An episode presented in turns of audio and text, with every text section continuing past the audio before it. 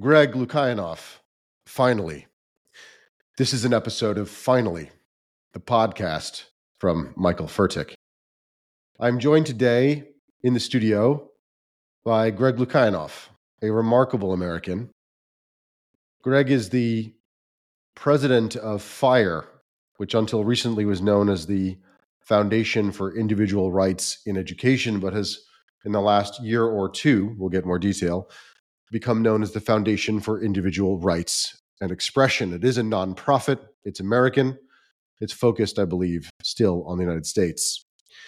FIRE is the natural successor, probably in my estimation, we'll find out if it's also in Greg's estimation, to the American Civil Liberties Union, the ACLU, that august institution. Many of us shook a fist at it back in the day and also celebrated it sometimes. That's the nature of these things seems to have gone from a non ideological, non-partisan organization to being somewhat more partisan or ideological. And sometime about 25 years ago, 1999, I think, the legendary pairing of Charles Cor- Kors, I think his name was pronounced, and Harvey Silverglate, with whom I've interacted in the past, um, from the right ish and from the very leftish, I think. Uh, uh, Harvey, having been part of the ACLU at the core for a long time, got together and decided that on campus freedom of speech was severely under threat and would found FIRE. FIRE does describe itself as non ideological and nonpartisan. And we're going to talk about that today and see to what extent it has made that commitment and continues to carry that commitment onwards and how it does so. Greg himself, as far as I can tell, has had one job. Greg graduated from Stanford Law School in 2000 or 2001. And as far as I can tell, and he'll correct me if I'm wrong, went straight to work at Fire and has since been devoted to this very American cause and very American institution and has now been the president and has been responsible for expanding its remit from American campuses and university campuses to the broader American institutional public. Welcome, Greg Lukianoff. Thank you for coming on the podcast. Uh, thanks for having me. And by the way, I've had about 18 jobs. Um, just I started working when I was 11. well, okay, good. I'm going to add that to the list of things to discuss right now. Um, would you like to, apart from that very important emendation of my bio, uh, reading of your of your bio that I gave you, uh, read for you, um, would you like to make any other edits? Everyone is always uh, invited to amplify, correct, um, or otherwise amend the bio that I have summarized for them upon my own research. You know, you know, it's, it's one of those things where we don't, you know, like to talk too much uh, trash about the ACLU. We, we, we still work with them in cases, um, uh, and, and, we're happy to continue to. Um, but we are trying to, you know, do uh, uh, one of the mistakes we think the ACLU made was by uh, letting its uh, mission expand. I mean, they have 19 practice areas now, is a big part of the problem, and Fire is determined to only have one, which is freedom of speech. And I think that, uh, but also making sure that our organization is actually politically diverse um, is, you know, key to, to, to maintaining your focus. I'm not asking for any edits, by the way. Like I think this is perfectly normal uh, conversation. Good. By the way, we've already gotten into it. That's very good because yep. I don't talk about the ACLU a lot, a lot, but I have developed a kind of a private feeling that they have gone off course, and we don't need to dwell on the ACLU. But I'm glad that you have re-steered the conversation away from accidental trash talk, which was not the intent, but certainly I think what I was doing actually, even though I wasn't thinking about it. So let's move on back to fire. So Greg also, I did leave out, and I'll add um, Greg has been the author or co-author of a bunch of books. I'm going to highlight three, though there are others. Um, I think one of your first was Unlearning Liberty in 2012, Campus yep. Censorship and the End of American Debate, which was kind of like, you know, who knew? I guess you did. Uh, I guess you did. And that was 2012. It's over 10 years ago. And then the Coddling of the American Mind, 2019, the subtitle being How Good Intentions and Bad Ideas Are Setting Up a Generation for Failure. I have reviewed that book, as you know, on this, uh, my Substack on, on Finally, and I have done it on my podcast as well. We'll talk about that. And then very recently, you published dun dun dun, the canceling of the American mind. Cancel culture undermines trust and threatens us all, but there is a solution is the hopeful subtitle. and that's just published in October of 2023, so quite recent. So you're also a distinguished author. Um, all right, let's get straight to it. First of all, you alluded to 18 jobs. Number Yep. one, why was it important for you to mention 18 jobs since you're 11? Number two, why is it important that you started working at the age of 11, which is a marvelous thing to tell us, but why is that important to you? And number three, tell us about some of those jobs. Tell about your, how did you get, this is part of how you got here. Part of what No, we do on this podcast is to make sure we understand how special people got to where they are. I'm uh, well. I'm, I'm proud of the fact that I started working when I was 11. Um, of course, you know the family situation that uh, made that uh, more acceptable was that we were quite poor at that time, and so it was helpful to be able to pitch in for food. Uh, you know, um, and uh, you know, buy pizzas sometimes for dinner in- instead of mom having to do it. Um, but uh, I mean, the first one was uh, dishwasher. Second one, uh, busboy. Um, after that, I went worked worked at Burlington Coat Factory. I worked at Sbarro's. I was a cook. The store, the store of the Burlington Coat Factory, the kind of the place where you get your, you get your winter coats famously It- in the where, Northeast. where, yeah. where, where, you get your your layaway discount uh, winter coats. It, it, Yeah, it, okay, good. It, it was a, pr- a, pr- pretty dysfunctional place, um, but incredible bargains. Uh, to, to to to be clear. Um, and, Wow, you know, uh, terrific. I haven't thought about that for a while. So you Yeah. did you grow up in the Northeast? Yeah. Yep. Where? uh, Danbury, Connecticut. No kidding. So Yeah. I spent a lot of time in Easton, Connecticut. Oh, okay, yeah. It's kind of funny because like I, I know someone actually. I ran into someone at the conference who who knows Danbury. And, and he was immediately like, "Oh yeah, like a big big Brazilian population." I'm like, "Yes, that means you actually know Totally. the town." Totally. And there's also also the flagpole, the sort of the the there, there's a flagpole which is a kind of like a a a point of reference. Yeah, turn to the flagpole in Danbury. Uh huh. That Am I wrong? I- Am I know. That- that, that, that does ring a bell. But but but we used to have a giant gas ball, um, like like Okay. like, like this giant metallic, literally thing that contained natural gas. Um, and we would actually have like little like uh, concerts and stuff around it, which was always seemed kind of weird. They, they've since torn it down. And we're we're formerly the hat making capital of the world, which means as a kid I grew up around all of these kind of like decaying old factories and they tore them down and it kills me because of course they should have torn them down but they were kind of beautiful in their own way yeah, so I have just Googled to make sure that I'm not making it up. There is a famous flagpole in Danbury that at least some point was resurrected or reconstructed and is hundred feet tall. Um, that's a very tall flagpole but I think it I think it may postdate your your childhood. Yeah oh, well, i mean the, the danbury public library was, was a big part of Also, of- have been of my, of my child yeah yeah i, I, I have there. ma- ma- many happy memories and, and uh, and i wasn't a good student and it, uh, I, I was voted most likely to be absent from my high school but I, I would, you know, I was a football player. I, I basically wanted people to know I was tough, not that I liked to read. Okay, but So- you so- did like to read. Yeah, so I'd, I'd be I, I'd- I'd be at the library on, on, on Sundays, but I wouldn't tell anybody. Yeah, Danbury is an interesting place. Connecticut is a very interesting place because Connecticut, you know, uh, used to be known as the state from which presidents uh, came. They were born, but there was no president ever elected from Connecticut. And Connecticut just had this sort of early uh, uh, positioning in American history as kind of the Indiana the crossroads of, of America. Like it was like, there was no there was no locus there. Like neither Hartford nor New Haven was big enough to command. It was somewhere between Boston and New York. Yeah, And Well, um, there's a lot. There's sort of like two Connecticut's in some sense, kind of Fairfield County and the rest, yeah. right? Um, and Danbury, yeah, go I ahead. would, I would say it, it, it's it's even more than that. There, there's kind of like the the middle. There, there's like the, the the part that kind of thinks of itself as part of Massachusetts. There's part Yep. that thinks of itself as part of Rhode Island. There's Greenwich, which is not Connecticut. You know, like Uh, Greenwich, you mean hedge fund land? That kind Yeah, that's the it's- feeling. it's- okay, got it. Okay. It's just New York. Because when, when my friend's band would play sometimes down in Greenwich, you know, um, his his opening was always it's like we're from Danbury, you know, where your gardeners come from, which I thought was a good way to talk about the relationship between the two, the two towns. Um, but there is a funny rule of thumb, and it doesn't include Greenwich. But if you have a population of greater than I think about seventy thousand people in, in Connecticut, Which Danbury does, just over eighty thousand yeah, now. you're, you're you're depressed, and if you have a population over um like 120, 110, you're completely dysfunctional. So so like D- d- devastate Bridgeport, Hartford. Yeah, my mom used to work um, to make a little extra money. My mom actually started working at the emergency room in Bridgeport, and she didn't stay doing that very long because she very quickly understood why you make more money at the Bridgeport um, emergency room because it was terrible.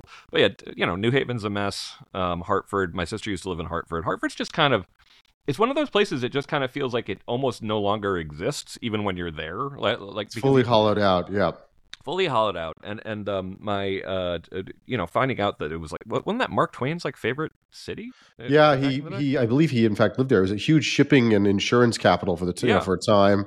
And then as insurance sort of dwindled in importance, uh, um, as a as sort of the you know Mary Poppins you know era uh, big bank and insurance style of, of the the corporate ship of state uh, began to become less important. Uh, Hartford also started to get hollowed out, and yeah. the yeah Connecticut cities were a disaster. I, just to round the bases, at the age of I think twenty one, so the cap the the main city, the capital city of Fairfield County, of which Danbury is a part, mm-hmm. um, is Bridgeport, and um, and I was the I, at the age of 21, I was the foreman of a jury in a murder trial in the in the court in uh, courthouse in Bridgeport. I remember, yeah.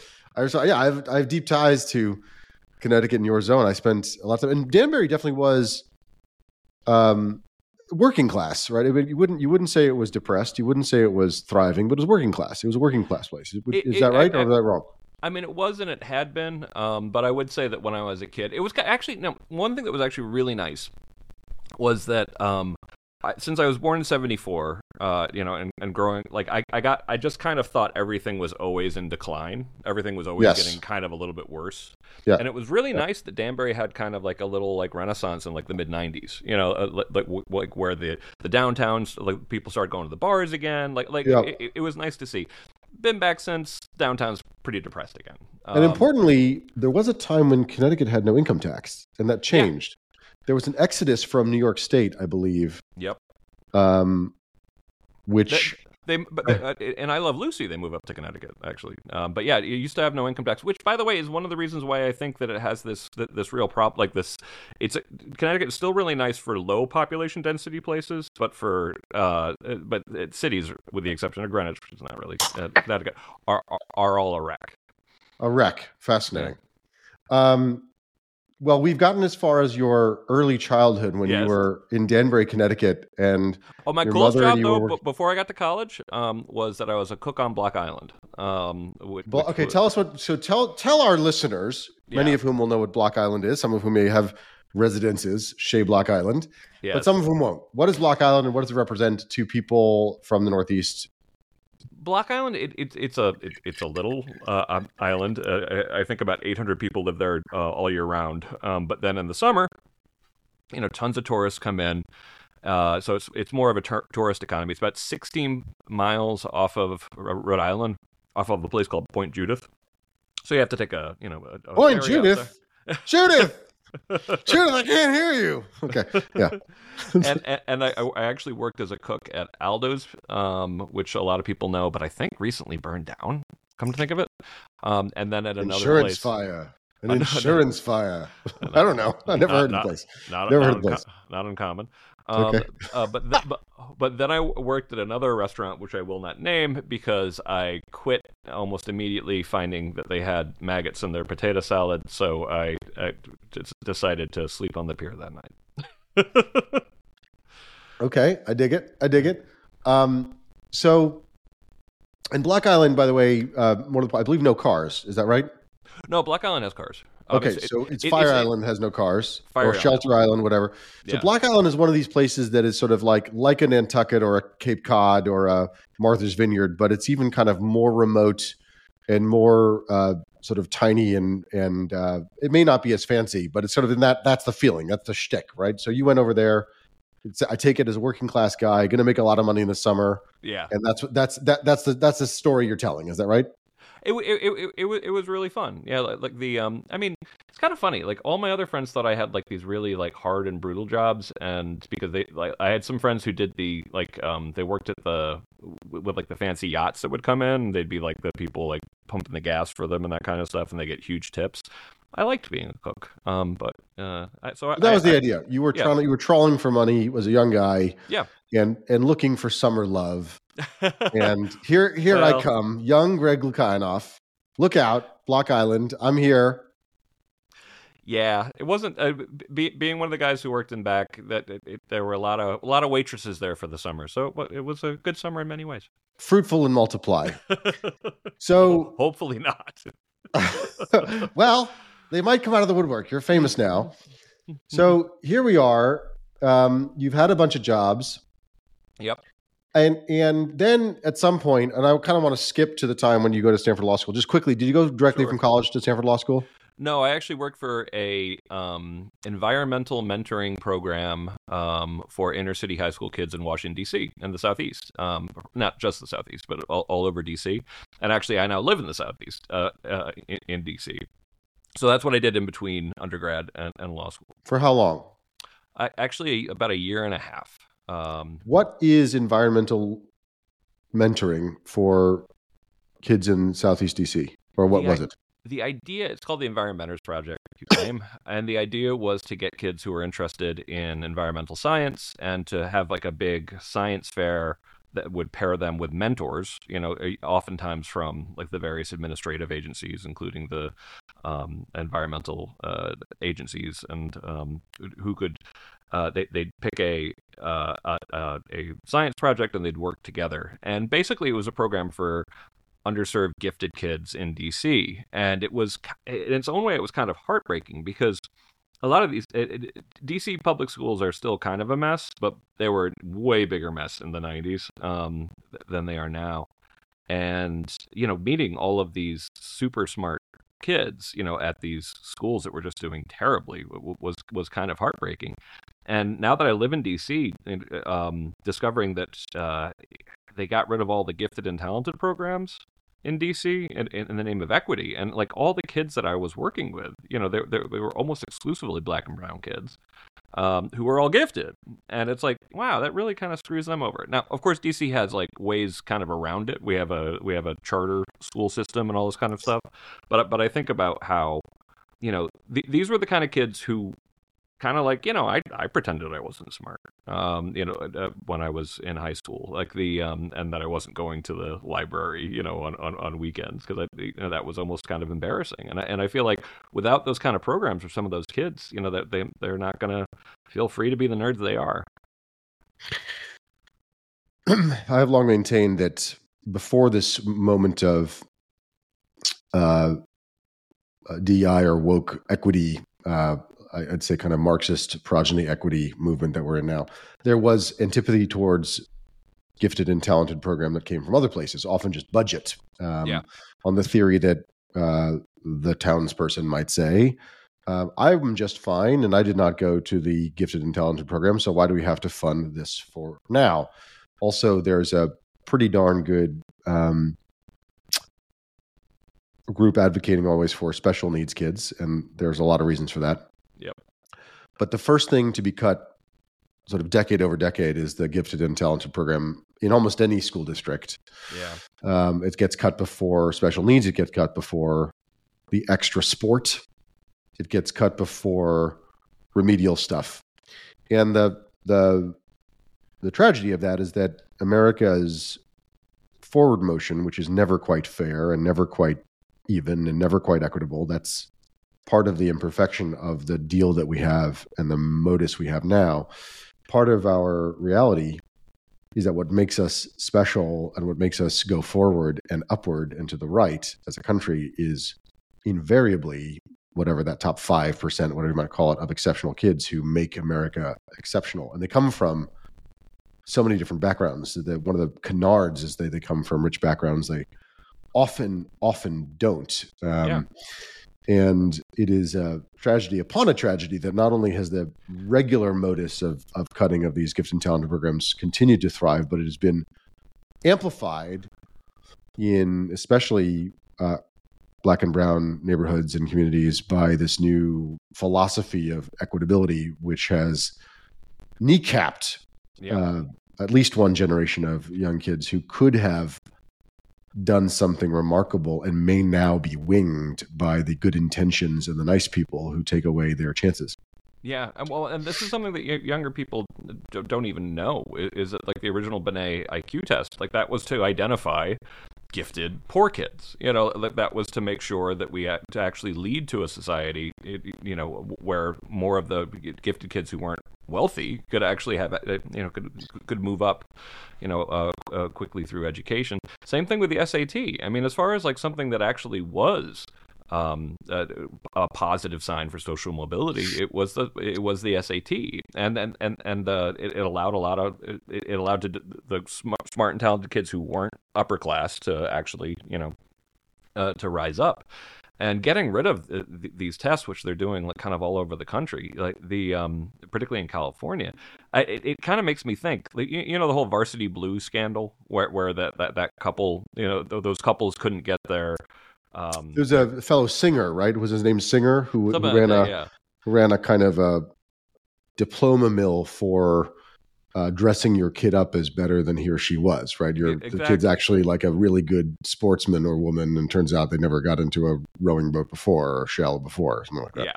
Well, and, and some, some of the people that were trying to get in were, were the, the, the, the kids of famous actors and that kind of stuff. Right and it was a big scandal. And I feel like by announcing getting rid of the SATs, I'm kind of like, so you let the parents in this case win because now there'd be no excuse for keeping the the, the, the, the kids of celebrities out of these schools. It, it, it just seemed like such a warped you know uh, decision to make in the light of the uh, varsity blue uh, scan, uh, scandal. So com- coming back, personalizing it more though, you did this Environmentors program. Does it still exist? Yeah. And are you still are you still involved? Do you still believe in this particular angle of attack into the problem? I'm uh, I don't think it still exists actually, um, and, but I do think mentoring programs can be can, can be extremely positive, and finding some specific topic to to, to work on, uh, you know, to to, in, to um, anchor them, I think can uh, can be smart. I, I do believe a lot in mentoring programs. Okay, so now fast forward to 2000, let's say one or two. I don't remember. Yep. You uh, are graduating the nearly best law school in America, and, um, the the the school also on the left coast, and you are young and full of vigor and vim. So much and vitality, and you decide I am going to go to a two-year-old program. Uh, sorry, a nonprofit called Fire. What made you want to get into this particular field and then perhaps unwittingly commit your entire life to it? Oh, very wittingly. Um, I mean, I, I wittingly. Know, what made you yeah. wittingly yeah. commit your entire life to it? Like, what what was it that you? What was your your awakening moment or your uh, your your uh, your your moment of realization? This was something you just needed to do and wanted to do with all of your time there wasn't a single moment, but definitely, you know, I'm a first generation American kid. My uh, grandfather, not my great grandfather, fought the Bolsheviks. We, and we weren't arist- aristocrats. We were serfs who made good, who, by the way, were murdered by the millions. Because well, if we have know, time, we're to come back to the fact that you are, in fact, not Jewish, though many people speculate you are, including me. I did and I'm going to ask you a question about that later. You are you're a Russian guy. You told me yeah. once in private, right? Lukyanov is a Russian name, and you came right. So the serf who made good. Fine. So here we are. Yeah. You're a serf, uh, descendants of serfs who made good. Here, you just graduated Stanford Law School, and yeah. Oh, but, but but unfortunately, if you want to ask me like why I went, went to a First Amendment group, I got to go all the way back. So go all the way uh, back. Do it. This is why we're here. We want to go all the way back so you know like we have this family history of fighting totalitarianism. Uh, my dad actually grew up in yugoslavia um, you know uh, trapped between the nazis who he got kicked out of school for opposing and the soviets who would kill him if he got the, got the hands on him. Um, so both bad uh, guys. Both groups yeah, bad guys. Not, not, not not a great place to be and then his dad bad place. six. It's just an awful awful awful childhood. Um, and so you know definitely grew up with a, a strong kind of like totalitarians are the bad guys. But, if you're first generation or uh, grow up in a neighborhood with a lot of other immigrant kids, you know, a lot of the kids in my neighborhood were coming from Korea, with very aware of North Korea, of course, uh, Vietnam, you know, who were fleeing Vietnam, um, and uh, a, a, lot of kids from uh, families were from South America. They were fleeing authoritarianism, not as much totalitarianism, but you know, just so all of us took free speech um, as being a very special American thing that the you know fifth generation American kids did not fully appreciate. That being said, though, it was the 1980s, and the uh, as far as being uh, you know a popular value, particularly on the left, freedom of speech was really you know a powerful one back then. Um, so uh, it was only when I got to a place like Stanford that I started seeing free speech skepticism among the uh, among the left it, as a as a major force.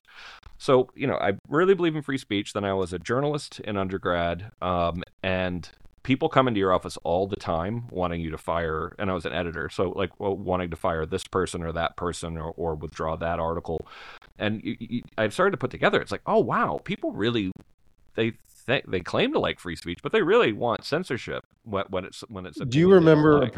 i'm not asking you um, to fabricate uh, sure uh, a particular memory or to yeah. locate your your experience in particular but can you can you particular memory but can you conjure uh, by chance, offhand, unprompted here, any yeah. example or two that might have that might be signal to you as like, hey, wow, that's really a that's people not doing what they say they're doing um, from that period. Uh, honestly, there was it was so normal for people to come into the office or to call you or to send you an email, you know, about like censoring this thing or or punishing that that student that I don't have. I, I, giving any one would not be you know. Okay, accurate. so you're already at fire at the time that you're having this experience. No, no, this is an this is an undergrad. Oh, but but you're but you're an undergrad. You're getting calls from whom? I'm sorry, I, I think I might be missing something. So I was the editor of a student newspaper. Um, you're the editor of a student newspaper in in college in, in undergrad in uh, American University. You're yeah. you're an undergrad at American University. Yeah. You're, you're an editor of the paper, and you're getting calls from people asking you to censor an op-ed, or that they're they're reporting to you that they were they, there's an attempted censorship made against them. No, no, no. It, to to to, to f- fire a reporter for for publishing like a story they didn't like, to fire a columnist for uh, a, a, story they didn't like, to uh, uh, apologize. Someone is taking the time in the 1980s. You say 1990s. The 80s. 1990s. Yeah. Someone is taking the time in the 1990s to call the editor of the newspaper of American University College. Yeah. And ask them to fire yeah. The oh yeah intrepid undergraduate reporter. Yeah. Who or columnist. Who, or columnist who was covering the school cafeteria food, who was covering a tenure tenure tra- tenure award process. What what the heck were these people covering that that you, yeah. that would draw such ire? Or is it because they were in DC? They were in DC, and perhaps they were covering issues of national import. What what could possibly rise that level of significance? It was i mean it was all over the map. I mean like we had cases in which someone uh, accurately reported on some behavior by a fraternity or sorority and someone would be like that was you know mean to jerry. You, you, should withdraw that or this person should be punished you know? Um, in other cases it was columnists you know writing uh, writing political opinions and not you know being intentionally a little bit offensive, but then you know having like big forums on you know should the eagle be firing so so and so, and of course that's the nice thing, our answer was always, hell no. No, God, no. We're not going to do that. Um, if you want to, we, we, we, welcome you to write a response if you want. Um, we welcome you to write your own article if you want, but we're not so not. people were people were upset by the ink that was spilled and called yep. you up or addressed you or sent you some at that time not email but a letter and say, "I yeah. am offended." Yeah.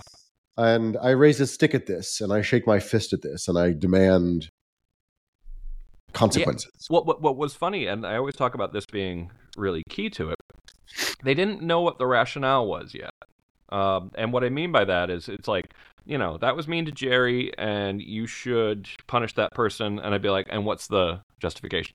And sometimes they'd be like, uh, threatening, um, harassment. Like they they they try to figure out whatever whatever whatever magical world would actually uh, get me to punish them. Um, and seeing that people knew that they wanted someone punished for their speech, but hadn't figured out the rationale yet, is how I really started to understand it at, a like a, an integrated level.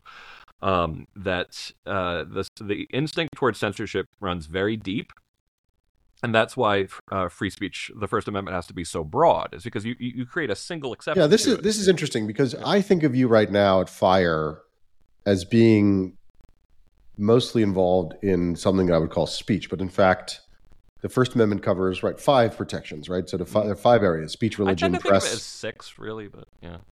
Okay, I think it's okay. So okay, wait a second. I have speech, religion, press, right to well, assembly, I, and right to petition I, the government. What's your I sixth? religion is two.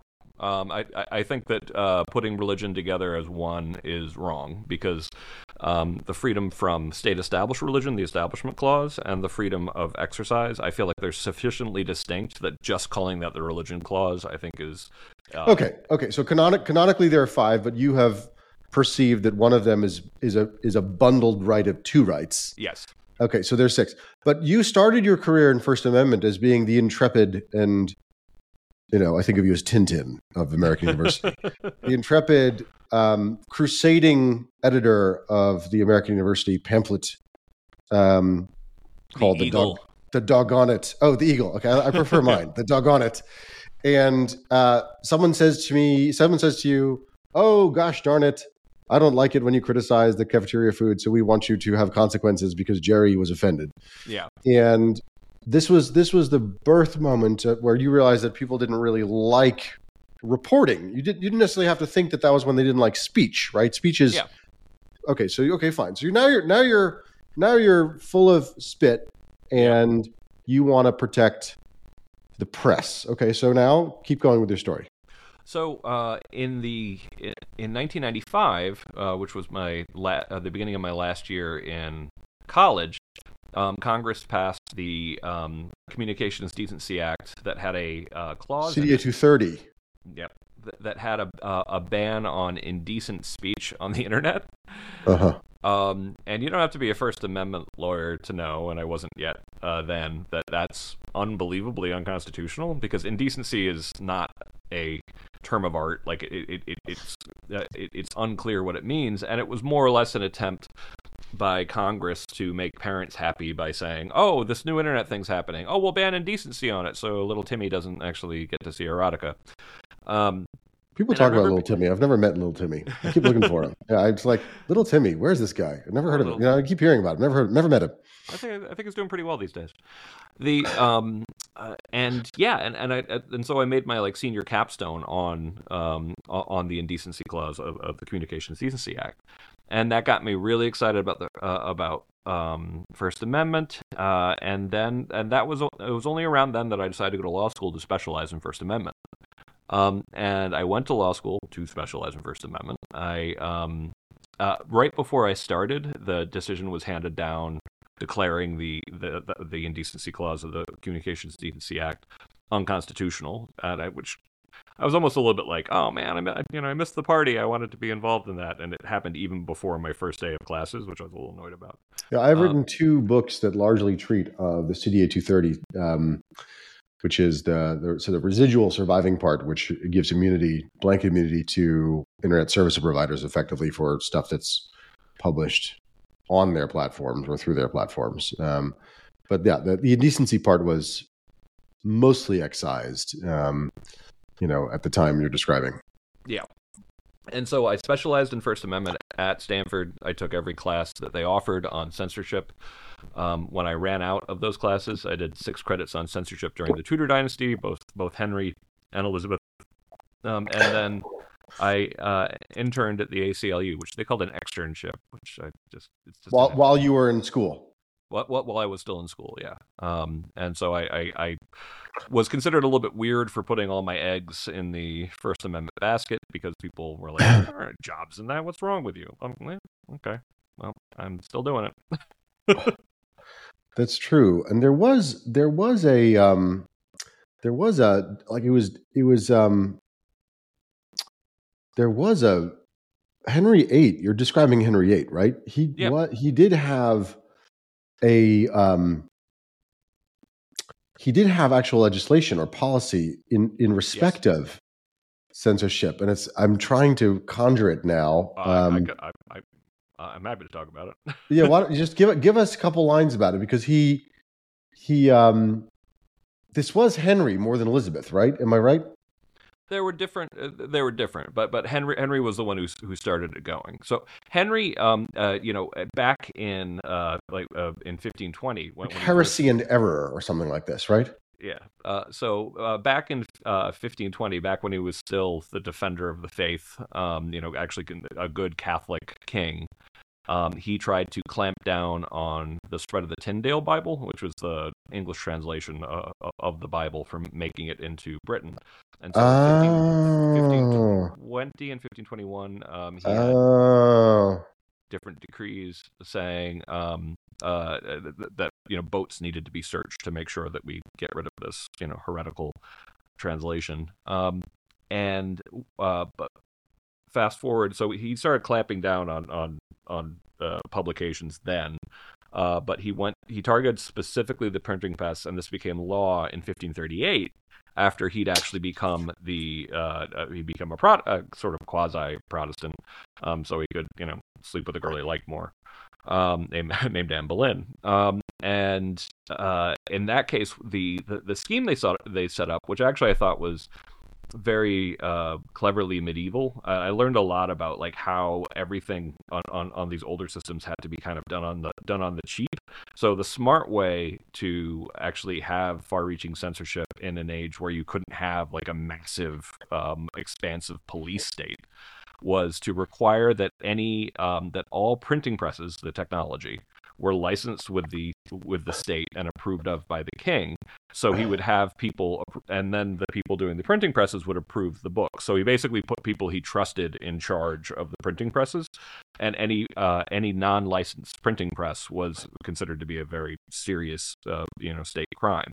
And the print, print licensing system is actually where America gets its idea of prior restraint. That that, that essentially the the biggest sin as far as the First Amendment is concerned is saying that there are um, prohibitions in advance of what you what you're allowed to pu- publish, um, and that actually comes from uh, the old lic- uh, print licensing system under first the tu- Tudors. Most people remember like that, that um uh, the Stuarts, you know, ha- had the wh- which was the the dynasty after the Tudors. Very severe, very Yeah. totalitarian. Yeah, but but the, the people because people think about the 1644 Areopagitica. Areopagitica from Milton. yeah, from Milton. Uh, That's a response to against- Civil War. Well, that was actually uh, That's later. That's later than right. 1644. It was Yeah, that's later than Henry, and and right. That's a that's a century later. Of the Stuart dynasty. Sorry, I, I, Right, I, right, But so right, that's a response to it's a it's a it's a. So I think Milton is Areopagitica, sixteen forty four. You should say I forgot that. sorry, I'll, respon- I'll, I'll, I'll, I'll say it again. So Tudors.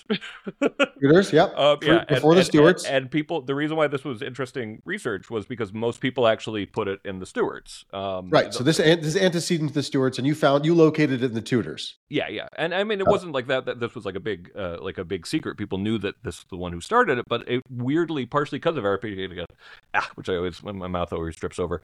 Um, uh, the the Stuart print licensing gets a lot more um, uh, scholarship. Is people are more aware of it because they know the 1644 publication by Milton. Um, but I what see. I was what they I was work trying backwards. to do, They work backwards from Milton. Got it. Yeah. Okay. and so what I was trying to do was to show that actually this was something started by Henry VIII and and enforced by Elizabeth as well, and that looking back at some of those early cases was super interesting. Okay. So so you this is how you this is how you go deeper into your First Amendment research while in law school, Yes. and then you connect yourself to Fire. You start working at Fire. Actually, Now I, let's did, get- I, I, I did patent law for a year after I graduated because I graduated in 2000, um, and I, I worked for a patent boutique shop while looking for a First Amendment job. for Fish and Richardson or one of these places. Uh, it was D'Alessandro and Ritchie, one uh, a very Don't know them, but obviously fabulous. Maybe they're still not around. Who knows? Oh. So you said, They- okay, patent. Yeah, they, they, they got absorbed into Thelen, Reid, and Priest, and Thelen, Reid, and Priest no longer exists, which for, for someone my age is kind of almost unbelievable because it was such a big deal at one point. Um, but it's it, it's gone. Ladies and gentlemen, this is the very specific corner of lore that dominates law school imaginations. you are here in the recesses of the minds of law school undergraduates, That's true. which is to say that the great brands, the Ford, GM, the Teslas, and Apples of law firms no often longer. go the way of the whippoorwill, often inundated by debt or the departure of one great rainmaking partner. Okay, back to the matters at hand. You join Fire. Yep. Um, I want to skip ahead a bit because I want to make sure we get enough attention to Fire and what you do, and Sure. also your books. Is has there been in in your long association with Fire a particular signal win um, or victory that, and I know there have been many, your impact Yeah. has been many, but is there something of which you find yourself rather proud, either because you were involved directly or because it was a particularly difficult case or you persuaded an intransigent counterparty of the merits of your view, um, or you turned uh, either turned the tide at an institution that was playing with fire from a free speech vantage point on campus, or you stemmed the tide. Is there something that comes to mind that you think of as a as a touchstone for yourself or for your organization? Could be recent, could be long ago. We have big wins every year. Um, the uh, Oh, hell! I love all my children. I love all my wins. but but but but it's it's true. I mean, kind of like, and, and it's funny sometimes. Like, I still will get people bringing up like, oh, what about this case? You know, um, with uh, of, of censorship on campus like 15 years ago, without realizing that they know about it because of us. You know, like like how long we've actually been at this, and how much we've been able to teach people like how bad it was on campus even 20 years ago. You know, it- you know, and and and it it was already not great. I wasn't expecting it to get quite as bad as it is right now. But I'd say, like, as, far as some of the stuff that, uh, uh, instead of going to, because we had a ton of wins, or like, pretty, How about some of the losses? well, no, no, no, but but but I, I was gonna get to the, um, uh, as far as stuff that I wish people paid more attention to. Okay, great, great. Yeah, That's a um, fair. That's a fair vantage point. so um the back in 2006 we battled the um uh the a requirement that you uh so teachers college um in uh in in Col- um at Columbia Horace Mann Teachers College, right? Yeah. So, Columbia uh, University. the um uh they, they had a requirement that you show your commitment to social justice if you graduated with you to get your education In 2006? yeah No kidding. The phrase social justice? Yeah. No kidding. Okay, so you have to well, you have to show, demonstrate your commitment in order to get the degree. Is that right? Yeah. Yep. Wow. and, and we and we defeated that from a a, a, a um accrediting body uh, called NC8 uh, NCATE as, as it's pronounced the previous year. Uh, where they were trying to actually make that the norm for basically all education schools in this major accrediting body. You'd have to show your commitment to uh, social justice back then. And the fact that it was us and like the National Association of Scholars opposing this is a very bad sign and important of things to come because um, the uh, uh, uh, because that means that higher ed, you know, the, the, at least like uh, education schools were so you know far down the tank that they didn't even object to this being a requirement when it's obviously a political and intended to be a political test. We were able to get NCATE to abandon it in 2005, but in 2006 it actually turned out that Teachers College was actually just doing exactly the same thing. So I wrote, uh, uh, so we fought the Teachers College one, um, and actually the first article I ever wrote that got accepted by the New York Times was about um, the Columbia Teachers College uh, I ho. battle. What's that? Yeah, but but I there's, ho. Hey now. but there's an interesting story here. Oh, this is, but tell me the story. Tell us the story. Yeah, so I uh, uh, so I, I wrote a, a column I was extremely proud of. I, got very quickly accepted by the New York Times, um, and it's like, all right, cool, you know. Um, I, I, I, I, to, and I was proud to kind of show some of the more conservative people because Fire is like a genuinely politically diverse organization, so that means we actually do have conservatives and liberals working in, a, in the same office. And I remember being like, see, I got something in the New York Times. Uh, like uh, things aren't that biased. And guess what happened? Um, What happened? the uh, when the editor, the like the big editor, came back from vacation or whatever, um, she starts saying, "Oh, you know, we enjoy your piece, but you know, we're really busy right now, so You got can- Tom Cottoned. We can run this, but probably in about nine months, maybe ten months. We're not totally sure." And I'm like, "You, you, you you're not willing to Okay, so to." the, the piece was accepted but not yet published.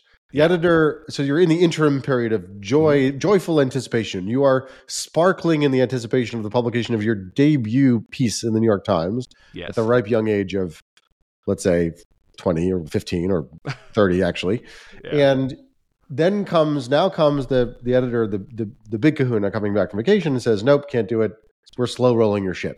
Yeah, no, it was it was very clear they just didn't want to, you know, publish it. Um, and the editor who had actually accepted the piece was so embarrassed by it that when he left the New York Times about a year later to start this relatively new thing called the Huffington Post, he immediately and very happily gave me a writing job um, at the Huffington Post. Um, but yeah, so I, have been that that was my my my not my first nor my last, you know, kind of issue. That's very interesting. I I've never said this. I've never told this story before, and I think maybe only three three to ten people in the world must know it. Um, I've had a similar experience. I was the subject of, I think, like a sixteen thousand word profile in the New York Times Magazine.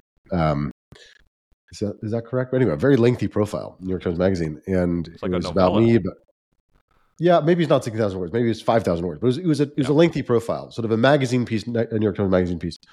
The number sixteen thousand sits in my memory for some reason associated with this, and that's normally not invented, but it could be the fee the author got. I don't know. I couldn't be making it up. But uh, anyway, it's a very lengthy profile this guy wrote. I won't name him, and it took him like three months. He followed me in person, like lived with me basically for a week to write this profile as part of his reporting. And then the New York Times Magazine editor got changed after he submitted it. And the new one spiked the article and has never been published. So somewhere sitting in the world is this article from about 10 years ago that maybe one day will surface. Uh, I'd never read it, never know what it said. Um, okay, so so this was a signal. Th- this this this this 2006 social justice requirement for diploma reception was not a signal, but you wish you had gotten more you wish you were better known as a yeah. victory. Is there any loss in the history of fire? Not that you that that sort of still makes no sense to you, or that smarts, or that oh, you also plenty. Um, I mean, well, what's the, one that what, what's one that makes still it makes no sense? That sort of like that it, that somehow sits with you and and um, uh, you think was borderline, or you think that was a bridge too far, or uh, exactly bullseye on target for you, but you were mishandled by the adjudicator or whatever. Yeah. Well, um, CLS v. Martinez was a Supreme Court decision around was it 2012 or 2011? Uh, but basically, um, you know, I'm an atheist, but uh, I also believe in you know Christian groups' right to have freedom of association on campus, and we'd been very successful in defending a lot of these Christian groups, evangelical Christian groups that that, that campuses were trying to de-recognize, um, you know, for the first uh, decade of my career.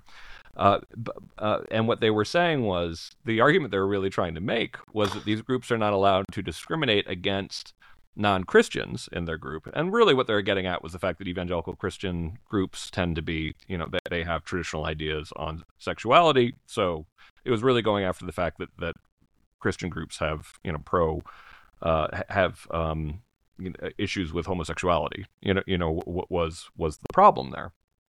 So and, wait, let's make it more plain. So the, the the the Christian groups, evangelical Christian groups on campus, on campus, yes, mm-hmm. are seeking a freedom of association. I assume yep. that's that's at stake here, and they do not want to include gay people who are Christian or non-Christian people who may or may not be gay. What's the what's the fact pattern here? They don't want to include people who won't sign the statement of faith, which includes believing that you know marriage, for example, is between a man and a woman, and that you shouldn't have sex. So there's there's a threshold declaration of faith and commitment to the association's right. principles. Okay, yep. to the principles of the association, on the basis of which the association is made. Yep. Okay, got it. Okay, carry on. Yeah, and and meanwhile, kind of, and that's one of the things that we always make the want people to understand is there is a distinction between um, belief and status. That essentially, like, if you actually have a group saying that you can't apply to this group because you're gay, then that runs into discrimination uh, problems. But if you're saying that we have beliefs on this um, uh, that you know some people may not share, that's basically the definition of freedom uh, uh, uh, of association is, is to exclude people of freedom of expressive association that we're united around these particular ideas and if you don't actually share these ideas you can't actually join.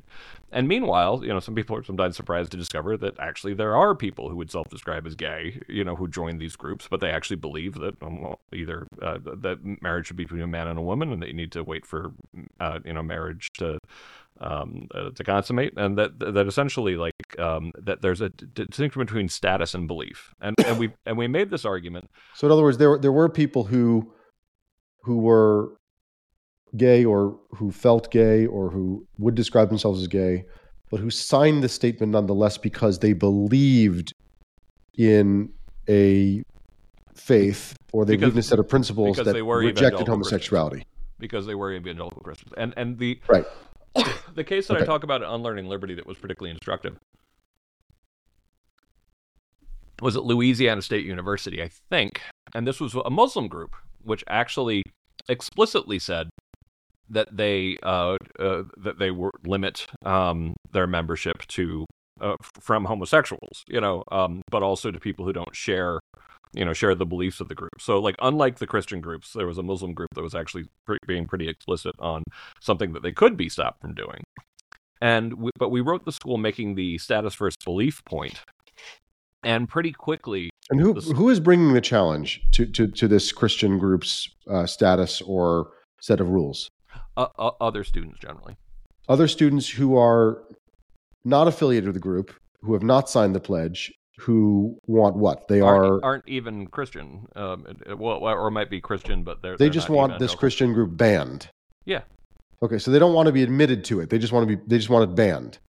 It's usually a, a combination of administrators and students uh, working together, which is usually is kind of the mo on, on, on campus in general. But but again, the goal is to get rid of it, not to gain admission to it, and to force it to to change its rules of association.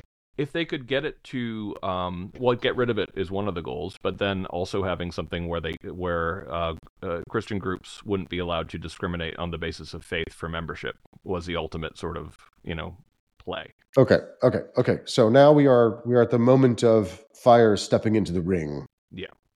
So we wrote on behalf of the muslim group making the status first belief distinction um, and um, the school pretty quickly wrote back saying oh wait a second I hadn't- we hadn't really thought of it that way. Um, i realized that it probably is kind of inappropriate for us to be telling a religious group like what its beliefs should be. And it's like Uh huh.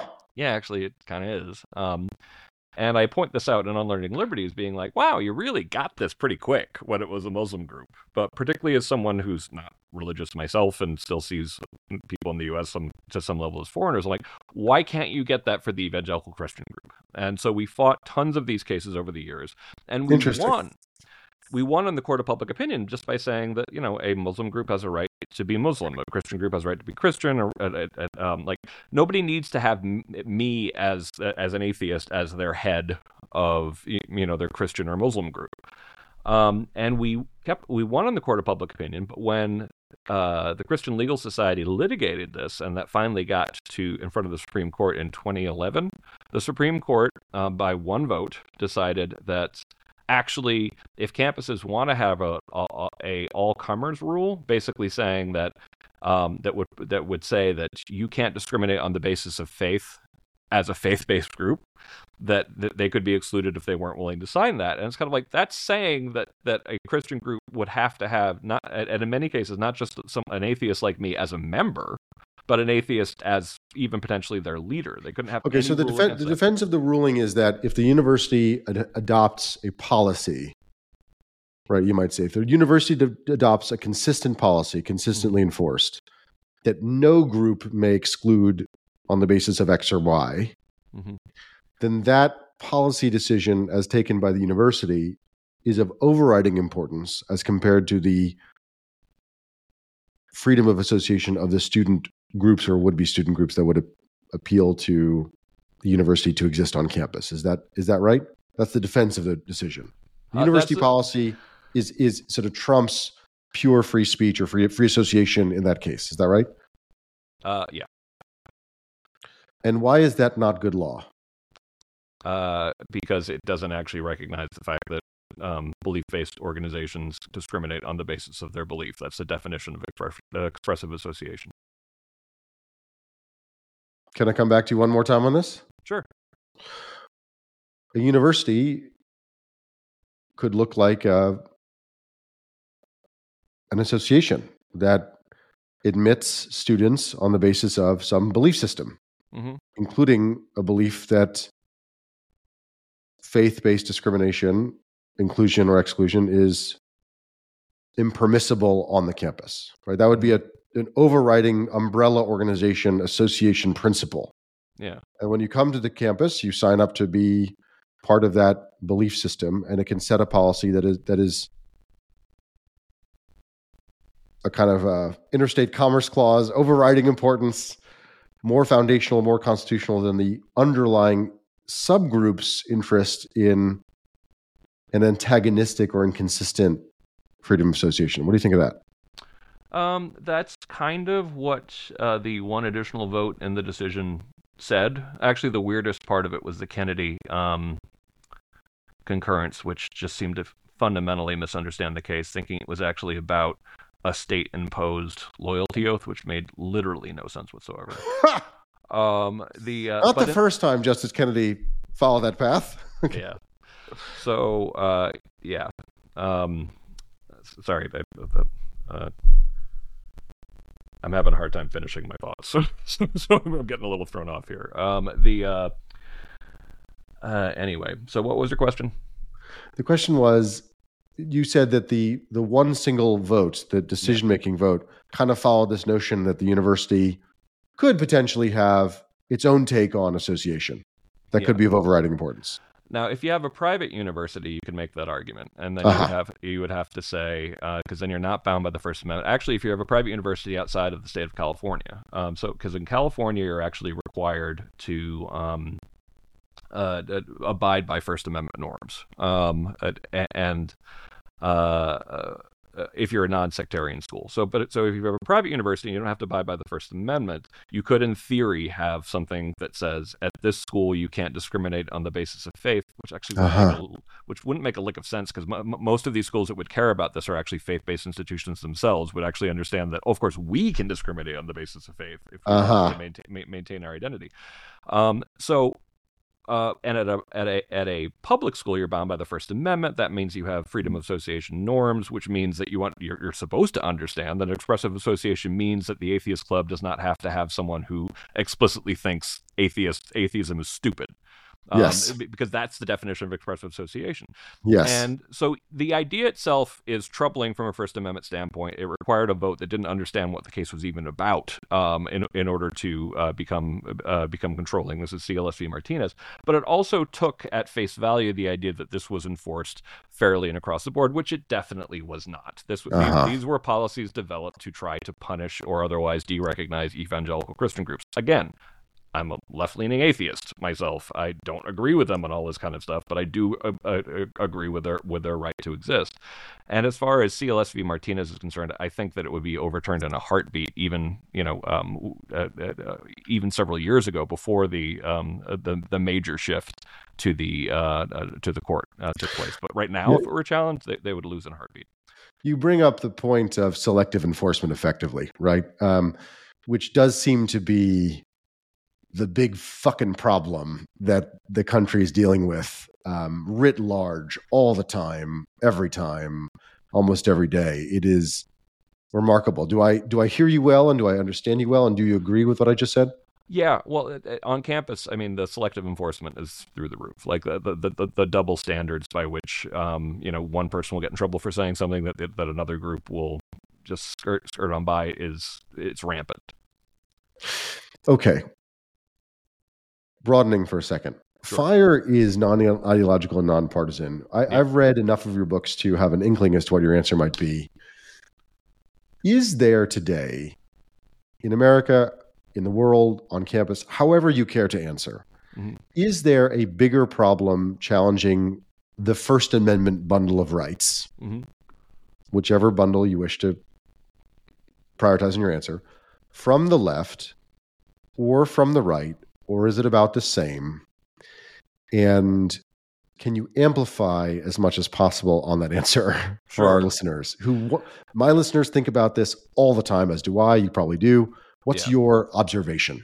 Well um, and i do want to be really clear here. Fire takes on the left and the right. Uh, all of my books point out you know major victories. We've won against the right. Um, you know we defeated the stop woke act the desantis um, limitation on on curricular speech in Florida. Um, we defeated it in court. Um, but whether or not there's a bigger threat from the left from the right, certainly on campus, there's just no question. The the, the, the threat is bigger from the left, and I and I, I, I I've done several you know shows when canceling the American Mind came out with with different liberal hosts, and the entire argument is like, well, the bigger threat must be from the right. I'm like, what what are you pointing to? What what, mm. what is the threat to to, to mm. higher education? And they usually point to the Stop Woke Act, and I'm like, yeah, it, it, was bad enough that we challenged it in court, and by the way, we defeated it. Um, uh, there's so you're talking about one law that is actually trying to respond to some of the excesses that that that, that, um Chris Rufo and others saw on the left, which some of which I think are I, I, I agree that there are excesses, but you don't fight it with an unconstitutional law.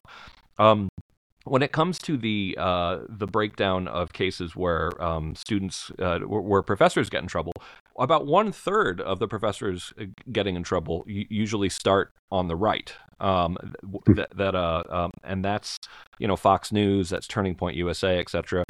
Um, but ultimately, the people punishing the students usually, or, or the professors, are usually um, uh, themselves on the left, since higher ed is so super majority, super dominated, you know, by the left. Um, and when it comes to the schools that are the most uh, prestigious, uh, uh, where more more of the cancel culture problem actually exists, the top ten schools, uh, th- those are you know overwhelmingly you're more you're more likely to get in trouble from the left uh, th- than from the right. And I just feel like I'm banging my head against the wall uh, on this for a long time. I'm like, can't we admit that there's a problem uh, on our side? It used to not why, be so. Why? Why is there a problem admitting it? So, so what I, I, I, I have this discussion with many of my friends, pals, associates, you know, and I do feel like they really don't want to acknowledge that there is more of a challenge on a, of an authoritarian type on speech from the left. They they resist yeah. that, and they point to, in my experience, not the Stop Woke Act, though, though undoubtedly you have greater experiences than I do.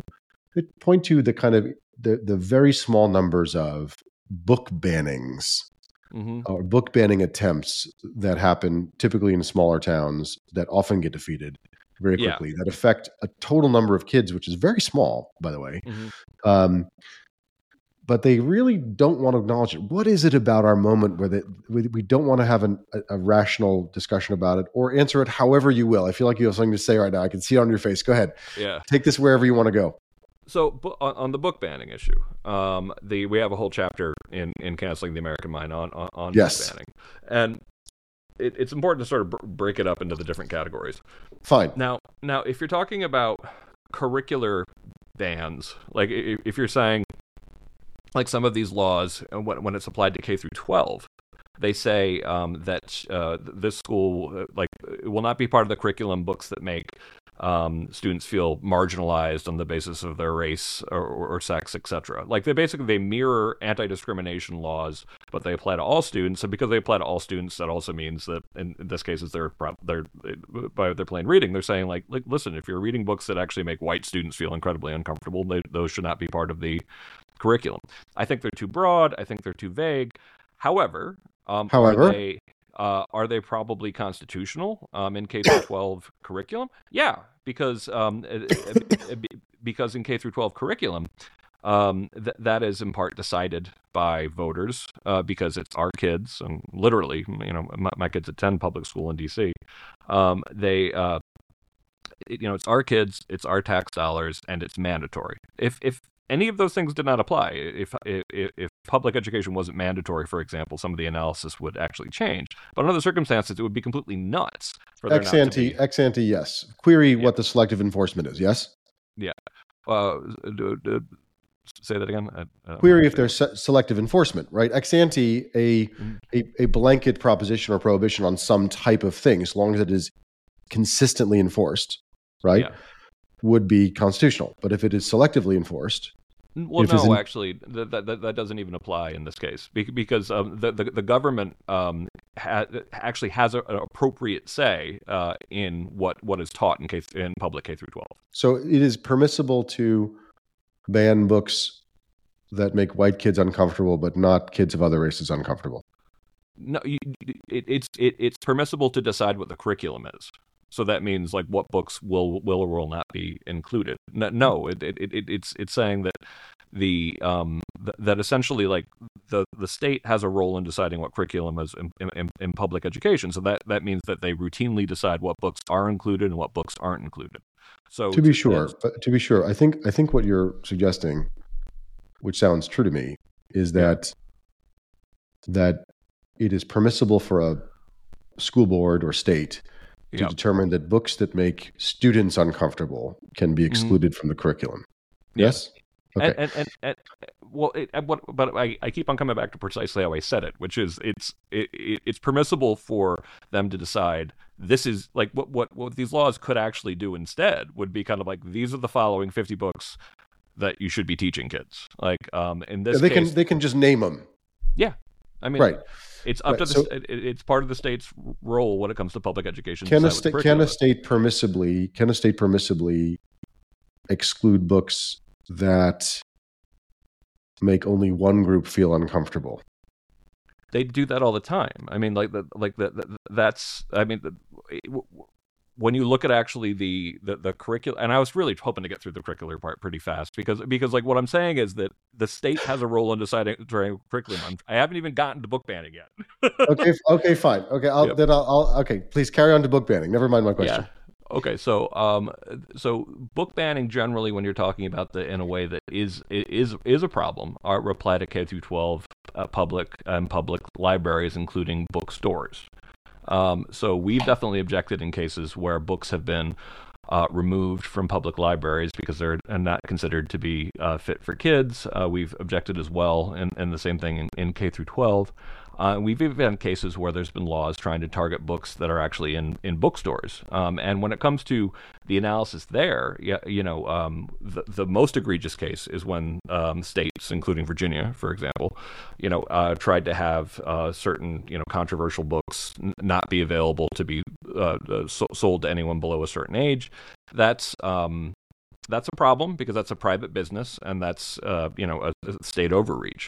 When it comes to public libraries, um, the the analysis is, is um, only slightly different. That, that essentially, if a school is deciding, sorry, if a, if a library is deciding that this book belongs in the kids section and then decides it uh, belongs in the adult section, that's something usually within a library's power to do. If the state then comes in and says this book has to be entirely removed from this library, which does happen, we absolutely count that as a as a book ban. Um, and if uh, someone comes in and actually arrests um, the the librarian, which by the way also has happened, that's that's a book ban as well. When you get to K through 12 libraries, um, there's a case on point called Pico from 1983. Um, I remember Pico. yeah, um, which didn't. There was no majority opinion, but it's generally read to mean that you can't uh, come in and, and say that we're going to ban uh, books just on the basis of viewpoint, and we think that's actually a pretty sound uh, way to look at it. They can, however, decide on the basis of age appropriateness, um, and and mo- and most schools do. So even though, so when it comes to these book banning laws applying to libraries, they actually do apply to quite uh, quite a large number of of, of students across the country. However, in a lot of cases, what is not being presented is just the idea that some of these are, you know, disputes about whether or not this is appropriate for, uh, you know, uh, seven-year-olds, seventeen-year-olds, or should be in the adult section. To be sure. To be sure. So, so okay. there, so, there, so, there, then- there then there why- is- but then there why- is so then, banning. so then Yeah. I, I think I think by accident, I invited us down the wrong apples to oranges comparison. Let's say apples to apples. What is it Yep, yep. about the current moment that does not allow us or our peers, our friends, to acknowledge what is it that they think they're admitting if they admit that the left is more authoritarian at the moment in free expression discussion on campus anyway if we want to limit the discussion analysis on campus discussion What is it they think they're admitting if they admit that what's the I don't- risk what I don't. I don't think that. that I, I think that we're at a stage where we're just so tribal in our thinking about ourselves that even though, you know, Americans used to be a little better at understanding that we're a multi-party country that just has two parties, and now it's kind of like if you're on the left, you have to defend almost everything the left does, and and if you're on the right, you have to defend almost everything the right does. Um, at least if you're, you know, if you're a, a true warrior for for your side. Uh, and it's kind of maddening because certainly when I was younger, um, the liberals picking on the uh, on the progressives, or, or or actually, what I always made the distinction. I had no problem calling myself a liberal because we all kind of made fun of the left, like the weird people who thought Mao were fine and Lenin was nice, and like that the enlightened censorship was a good idea. Like you guys are jokes, like, uh, um, and that was perfectly acceptable. It, you know, and actually, in, in, indeed, kind of like you know a fairly popular view by by the mid '90s. And now it's just kind of like, no, no. The answer is always it's just the evil other side. It's just the evil It's just the evil right, and it, and it can it, and it means that problems, you know, on the left side of the fence, which we could actually fix, are never going to be fixed if you can't even admit there's a problem in the first place. Wow. Okay. Um, fine, we'll do it. Ding, ding, ding, ding, ding, ding, ding. That is not Yeah. a bell. That is that is that is a real bell. It is not my voice. We're going to do speed round here. Sure. With Greg Lukianoff. There's a tradition on the podcast. Um, this is very quick. You can answer or pass. it's entirely Okay. up to you. What is your favorite visit, uh, city to visit? Oh, that's a tough one. Um, you know, I lived in Prague for a long time, and I do really love Prague, What is a country or city that you have not visited you'd like to visit for the first time? Japan. Best slice of pizza, store and toppings. You're from Connecticut. Oh my goodness, you have to have a good answer. Oh, that's really tough. I mean, I, I love I, I love both modern and Pepe's in New in New Haven. Ooh, wow, Pepe's. Yeah, Sally's Pep- was also pretty good. Sally's great. I mean, that that's the thing is everyone wants me to choose among my children on this one, and it's kind of like Sally's, Pepe's, and modern. We have established in this interview we, you can't do that. You don't like doing that. You do Yeah, not exactly. like doing Uh, but because Um, they're they're all they're all splendid in their own ways. Okay, well then name a topping. Any topping then. Give us at least a topping. Give us direction on topping. I, I I'm I'm I'm simple. I, I think the best top toppings are mushroom, onion, and uh, pepperoni. I just think they're magical together. That is an incorrect answer. One guilty pleasure that you really kind of don't want anyone to know about, even though it's not so secret that you won't share it here. Hmm. Uh, upstairs, downstairs. Uh, given my mom is British, I am a sucker for old BBC uh, British dramas. That's cool. Uh, biography or history? Ooh, there was a. Um. Oh, do I prefer biography or Yeah. history, or, or, or you're asking? Yeah, Me? biography. What, what do you choose? Oh, Biography or his, history? uh, history, definitely. Okay. Cheeseburger or hamburger? Cheeseburger. Who the hell Hot dog or cheeseburger? Cheeseburger. Okay, good. That is a correct answer. Yeah. Your favorite, released a at least a favorite fiction author. Uh, Dostoevsky. You are a serious man. but it, it's great though. It's great stuff. But I, but I, but I, but I read mostly Russian? read Do you read Russian? not uh, not anymore. I could read it a little bit, but I kind of completely gave up on uh on Russianness. okay, okay, fair enough. Um, can you name one very overrated author, preferably of fiction, or if you must, nonfiction? Someone you think is just like you don't get it, or you just think it's full of it. He or she is full of it. Paul Auster. Ooh. Oh wow! What an answer. Okay, that is that is that is the um, most interesting answer I've gotten to that question so far. Would you like to recite two or more lines of a poem? Any poem? um, not this is without not an ha- IQ test. w- This is not an IQ test. Without not having eaten yet today. I mean, like within the infant rind of this small flower, poison hath residence and medicine power, and upon being tasted something something, start and then slays all senses with the heart. That's Friar Lawrence's soliloquy from uh, Romeo and Juliet. To oppose it, uh, two camps oppose Yeah, Faye. still. Well done. um, okay, are you long or sorry, long or short? Joe Biden. Oh my God, such a um. You can pass. Remember, Yeah, I, I, I will pass on that one because I'm, I'm I'm too freaked out by 2020. long or short? Kamala Harris. Short. Who will be the Republican presidential nominee in 2024? Uh, I think it will. I think there's a good chance it will be Vivek. You heard it here, folks. This man is a constitutional lawyer, not a political analyst. Who will be president of the United States in 2025? Oh God. Um. I'm not. I, I like. I, I, I think it might be Trump. Um, but I'm worried that it. Well, that's a long story. You heard it here, folks. He just said Vivek was going to be the nominee, but Trump will be the president. Yeah. Will Donald Trump be convicted of any on any of the charges on which he's now indicted federally or in Georgia before the election? Yes. Before the election. Yes. Wow, thank you for the clarity of that answer. Yeah. Was January 6th an insurrection or cosplay or some other dumb fucking thing? Uh, I, I, I think of it as an, an intended insurrection in order to uh, interfere with the counting of the electoral college, which people love to minimize as not being that serious, and I think that to minimize it is just nuts. Okay. What dish did your parents make, either of them, that you wish you could make as well or that you are definitely able to make at least as well as your parents? Uh, my dad doesn't make any good dishes. Uh, my mom made a a really good cheese lasagna, and she makes a great roast with potatoes. And do you make them well? I am a good cook. I'm detecting a pattern about how you answer these questions. Um, okay, so I, I, we don't have a lot of time left, and I respect your time very much. Um, you're a busy guy. You locate. We're going to talk about canceling and canceling American Mind, and I think you locate. If if I if I understand you well, and please correct me if I'm wrong. I think you locate the beginning of the cancel culture moment in America in perhaps many incidents, but in the an incident at, on on the Yale University campus, Mhm. um, which involved a friend of ours, Nick Christakis. Yeah. Um, I was the one who videotaped that, by the way. yeah, I, I know you actually videoed it, and were the were the historian in real time. What happened that day, and why was that the start of this moment? Apart from the fact that you happened to be there and make it made it make it important, what? Why do you locate this moment in that incident? The beginning I of this actu- moment. incident. I actually think the beginning of cancel culture and the beginning of the major shift that I saw on campus being the uh, the, the the the shout down of um, Ray Kelly at Brown in late 2013.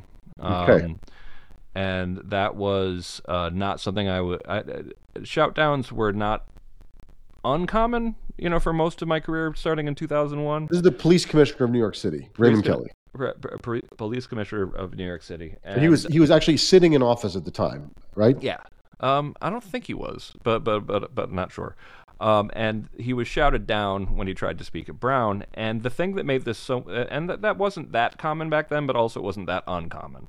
Um, and but what made He it, was he was he was police commissioner until December 31st of 2013. So that so that would imply he was sitting police commissioner at the time. oh yeah, because I think this was like either November of 2013. It was right Yeah, towards he- the end. it was in 2013. 2013, so that's the last day. So he he he was a commissioner at the time. Yeah. Okay.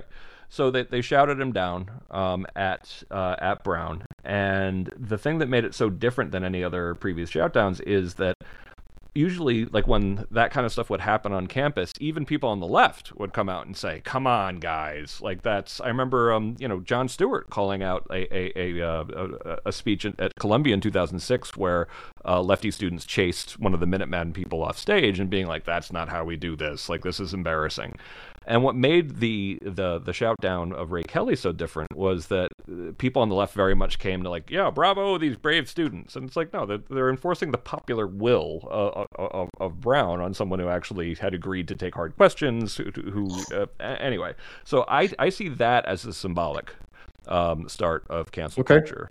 Um, But I Which but I was about four years before, right? I mean, Christakis is 17. Is that right? What year is Uh, that? Christakis was 2015. So 15. um, okay, two years before. Thank you. Yeah, and and what what's funny is there are a lot of people who think that the original coddling in the American Mind article was written in response to the Christakis attack, and meanwhile, like the it was actually written the summer before it. You know, when when we pointing out stuff we'd noticed in 2013 and 2014 go, uh, g- going wrong, but later, you know, when when coddling the American Mind article was like recirculated in response to the Christakis, like this is an incredibly insensitive thing to say about those students who uh, s- surrounded and um, wanted to get uh, both Christakis canceled. So, so picking either and, and moving right along because we are running out of time and, Yep. and, and this is so discursive, which is our style, but I want to make sure that you get to frame it the way you want to frame it for, frame it for our, our listeners. Raymond Kelly shouted down at a speaking event, a speaking occasion. Yep. Nick Christakis and his wife stripped of their roles or forced into resignation. I don't remember exactly the the detail of this of that of that particular element, but forced into resignation or, or stripped of their roles as the uh, masters of the college at Yale, the heads of the college at Yale, by a, a, a, a, a, a mob of students who didn't like his wife's view of how Halloween costumes should or should not be Yeah. self-censored by kids. Um, why do you, why do you locate choosing whichever one you want? Why do you locate this the beginning of this cancel culture moment in either incident, and what happened then that we now see happen more frequently since then?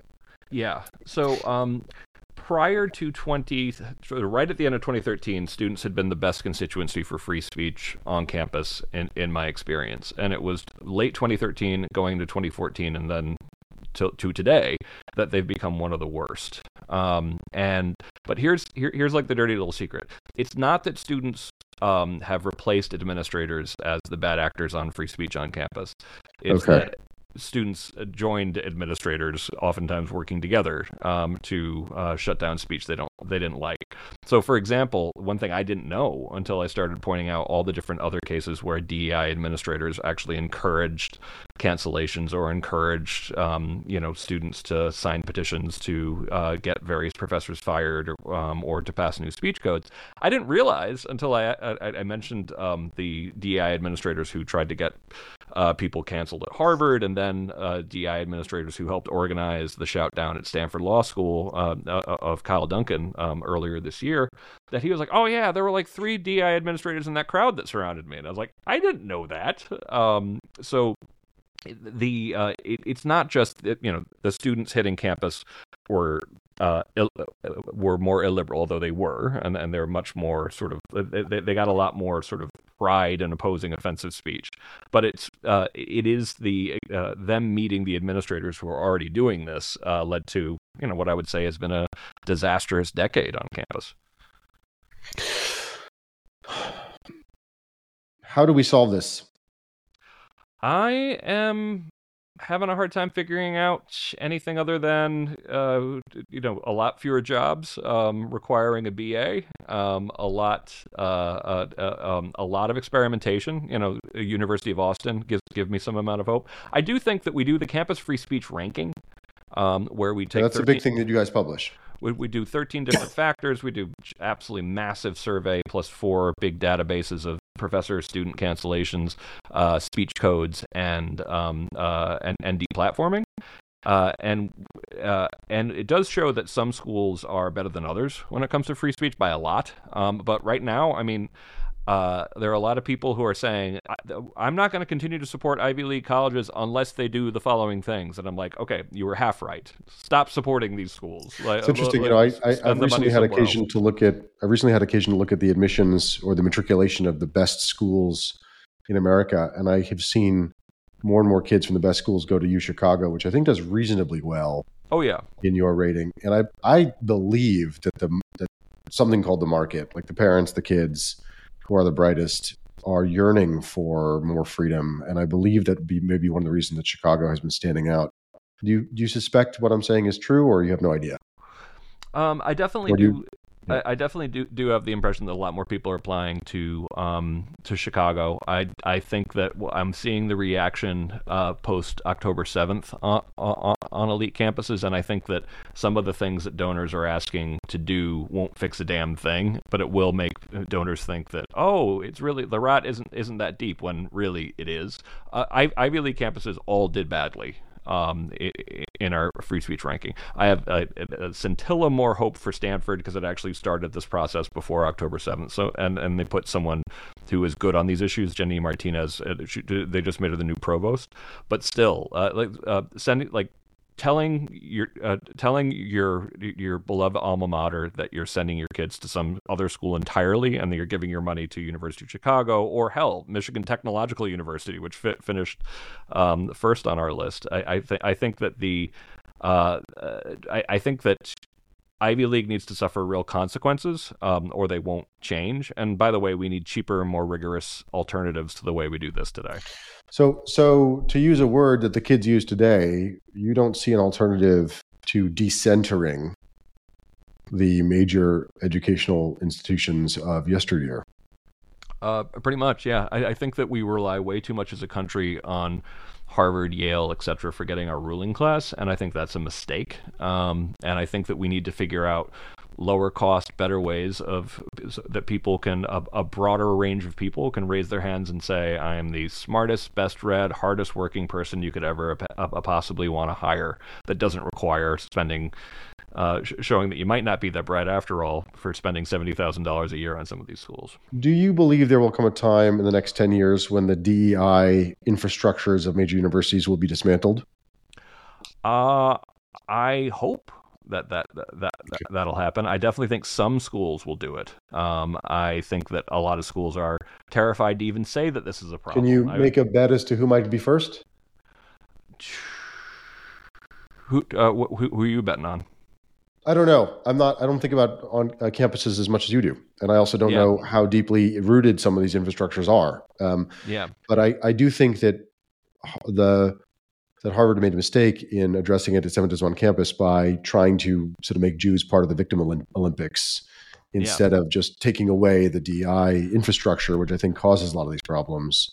yeah. I I think uh, most of the elite schools are too chicken to actually say that the, DEI infrastructure is a big part of this problem. So I would look uh, for that to come probably from you know maybe a a, a, uh, a school in Florida or or, or maybe a school I see. ba- I see. basically I a see. school that's that that's in a uh, in a red state. You know, deciding see. listen, we're, we're Okay. going to. Uh, and I, I wondered, I have wondered why this has have, hasn't happened earlier. That someone decides, you know, in some mid-tier struggling school to be like, you know what, we're going to be, uh, we're, we're going to try to do what University of Austin is doing, but we're going to try to do it now. It seems like a to- gimme, right? It seems like Yeah. um, you could, and you know, I'm involved with UATX. I, I Yeah, it seems like a gimme for some smaller school or some less famous, bigger school to say, we we're going the other way. We want all of you who want us to go the other way. Uh, and you don't have to feel like a fascist if we're, you know, if you join us going the other way because you're not one. Yeah. Um, you can be lefty or righty, but whatever it is, you're you want free speech. Okay, last question because we're running Yes. out of time. Uh, you're not Jewish. We've talked about this before. yep. Um, so I, in this moment, I want to ask you this question. I think it may be relevant. If you're not Jewish. Is anti-Semitism widespread in the U.S. and on campus in particular? Is it more widespread than people would like to think? And if so, do you have an opinion as to why? I think anti-Semitism is not as widespread in the country as a whole. I do think it's quite intense um, in schools in California and in elite colleges. Um, and I know that they would say, "No, it's anti-Israel." I'm like, uh, like not not not from what I've seen. It, it jumps it jumps into just flat out anti-Semitism in my experience. And I've particularly noticed the nastiness, like when I went to um, uh, UC Berkeley um, for a talk maybe even 10 years ago and being like, wow, okay, I'm sorry. I know you guys think you're just anti Israel, but you are anti Semites, um, at at least as some of the people that I was talking to. And I think it's likely to get worse, partially because of what Haidt and I call common enemy um, identity politics, this wild oversimplification of identity um, that doesn't emphasize the preferable, which is common humanity identity politics, which is a much healthier way to talk about identity, Hmm. um, where part of the goal is to find like not who you're for, but who you're against. And, and so I, I fear that this is gonna get worse as well, which is another reason why like if a lot of these students, um, you know, from Jew- Jewish families are saying to themselves like I'm not sure, like I, I I'm not feeling safe on some of these campuses. That's not an easy fix. That that that's been something that's been you know brewing in this oversimplified you know idea um, of of good versus evil, more or less, um, in, in in K through 12 on up. And I think that a exodus to some of the more experiment experimental models or some of these other other schools would be something that um, would be welcome because I, I think that the rot in higher education is pretty deep. Thank you very much, Greg Lukianoff, for this wide ranging, stimulating, extremely well informed conversation. I have enjoyed every interaction we've had, and I've enjoyed your books. And I look forward to continuing to watch your organization wade into some of the most thorny and difficult disputes that America is now facing internally.